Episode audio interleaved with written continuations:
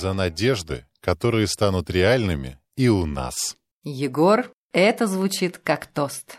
А это и есть тост. Его произнес Игорь Васильевич Курчатов. По воспоминаниям современников, он всегда любил новогодние праздники. Но та ночь в наступающем 47-м была особенной. Праздновали не только Новый год, но и новоселье. Для Курчатовых достроили дом неподалеку от института. А еще за шесть дней до Нового года, 25 декабря 1946 состоялся успешный пуск ядерного реактора F1.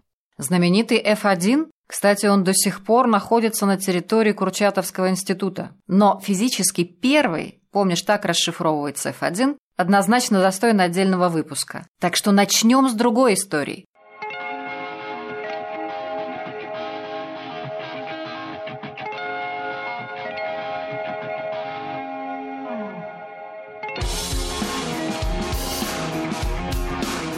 Здравствуйте! С вами подкаст «Объект А». История о том, как атомные технологии вошли в нашу жизнь. С научными тонкостями нам помогает разобраться команда информационных центров по атомной энергии и научный редактор подкаста Андрей Акатов.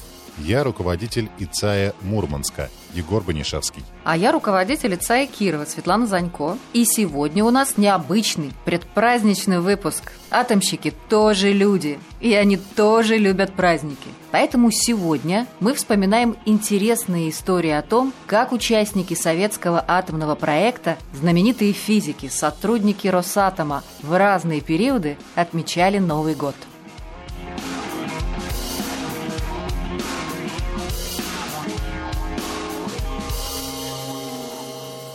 Современники Игоря Васильевича вспоминали, что к новогодним праздникам руководитель атомного проекта относился очень трепетно и любил отмечать их.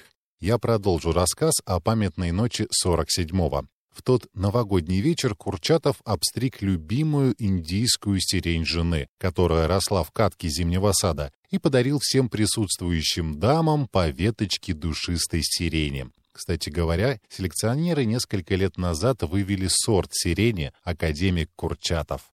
Ярко-лиловые цветы с лепестками немного закрученными назад, собранные в две ажурные пышные грозди. Я так люблю сирень. Новый год, запах сирени – это же романтика. Кстати, я помню э, одну старую фотографию. Ее сделали в Новый год, точнее в новогоднюю ночь, ровно через 10 лет После случая, описанного тобою, Игорь Васильевич там, вместе с Анатолием Александровым, руководителем работ по созданию первого атомного ледокола и первой атомной подводной лодки. Представь, как они выглядели. Оба во фраках и цилиндрах. Вот оно мирное время, которое обеспечили эти двое и тысячи рядовых участников проекта, создавших ядерный щит нашей страны.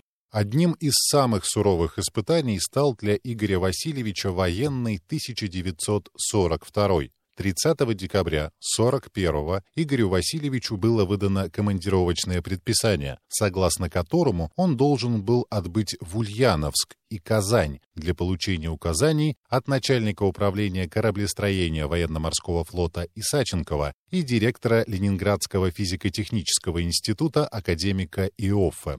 В начале войны Курчатов вместе с Анатолием Петровичем Александровым занимался важной проблемой. Они искали способ защиты кораблей Черноморского флота от магнитных мин, и в итоге решение было найдено. Ну, раз уж ты рассказываешь эту историю, то точно можешь нам рассказать, что же они придумали. Они придумали систему ЛФТИ по размагничиванию корпусов кораблей просто и эффективно. Более ста кораблей Черноморского флота оборудовали этой системой, и ни один из них не подорвался на мине. А система ЛФТИ, судя по всему, была названа в честь Ленинградского физико-технического института. Все верно. Так, и что же случилось в той предновогодней поездке? По дороге Игорь Васильевич должен был заехать в штаб Каспийской военной флотилии. Он прибыл туда 2 января 42-го, Новый год встречал в пути, а 9 января, в лютые, 50-градусные морозы, в одном бушлате Курчатов прилетел в Казань и тут же свалился от цепного тифа. Вот об этой части истории я слышала. Игорь Васильевич долго тяжело болел. Только в марте 1942 он начал поправляться. За время болезни у него выросла такая окладистая борода, которую он отказывался сбривать. И по одной из версий именно тогда он и получил свое знаменитое прозвище – Борода. Ну, в действительности в интернете можно найти его фото без бороды. Он там задорно улыбается. Глядя на него и не скажешь, что он возглавлял в то время серьезнейший и сверхсекретный проект. При всем при этом атомный проект стартовал в тяжелейших условиях, но и достижения атомщиков оценивали по достоинству. 31 декабря 1953 после успешных августовских испытаний множество участников атомного проекта получили сталинские премии за создание водородной бомбы. Хороший подарок к празднику.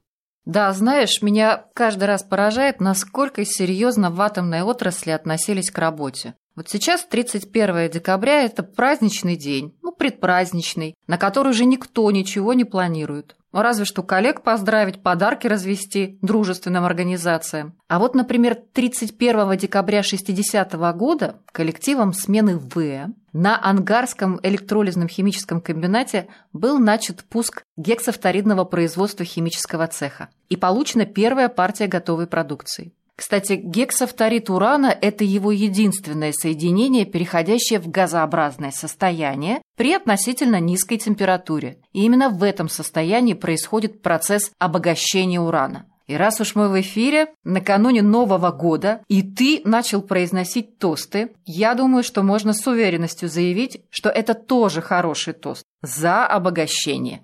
И,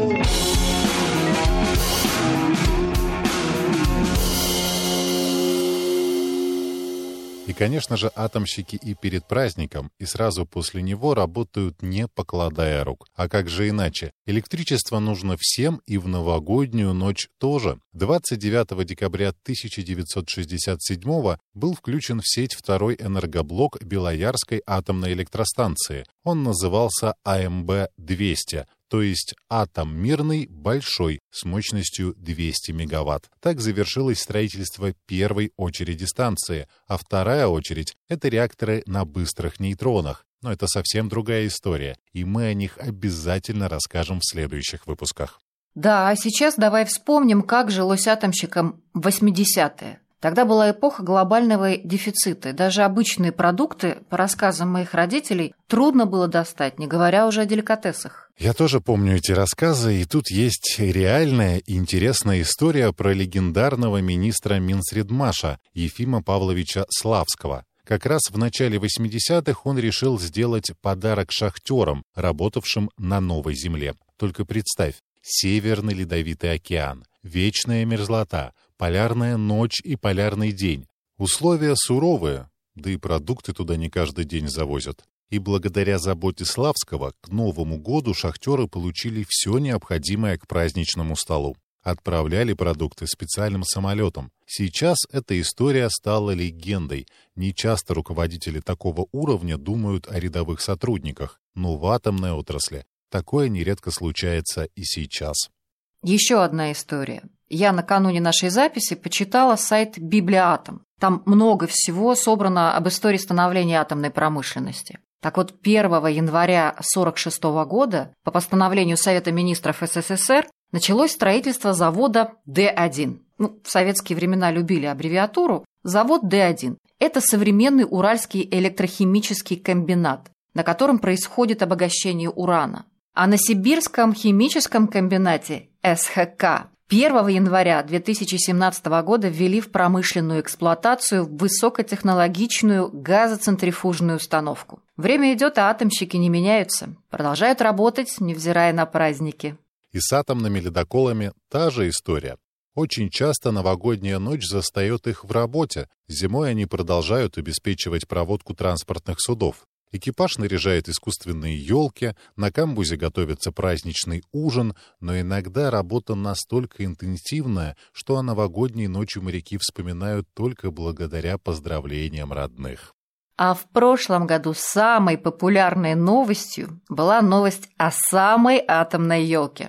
Чуть больше года назад, 19 декабря 2019 года, в городе Пивеки, это Чукотский автономный округ, плавучая атомная электростанция выдала первую электроэнергию в сеть. Новогодняя елка на площади Пивека стала первым объектом, освещенным с помощью электричества от ПАТЭС. И раз уж заговорили о елках, продолжаем эту тему. Росатом строит атомные электростанции не только в России, но и за рубежом. Например, в Иране сейчас идет строительство второго энергоблока АЭС «Бушер». Участники стройки рассказывают, что 1 января иранские руководители стройплощадки устраивают для россиян выходной, а вместо елки атомщики вешают на стены пальмовые ветви.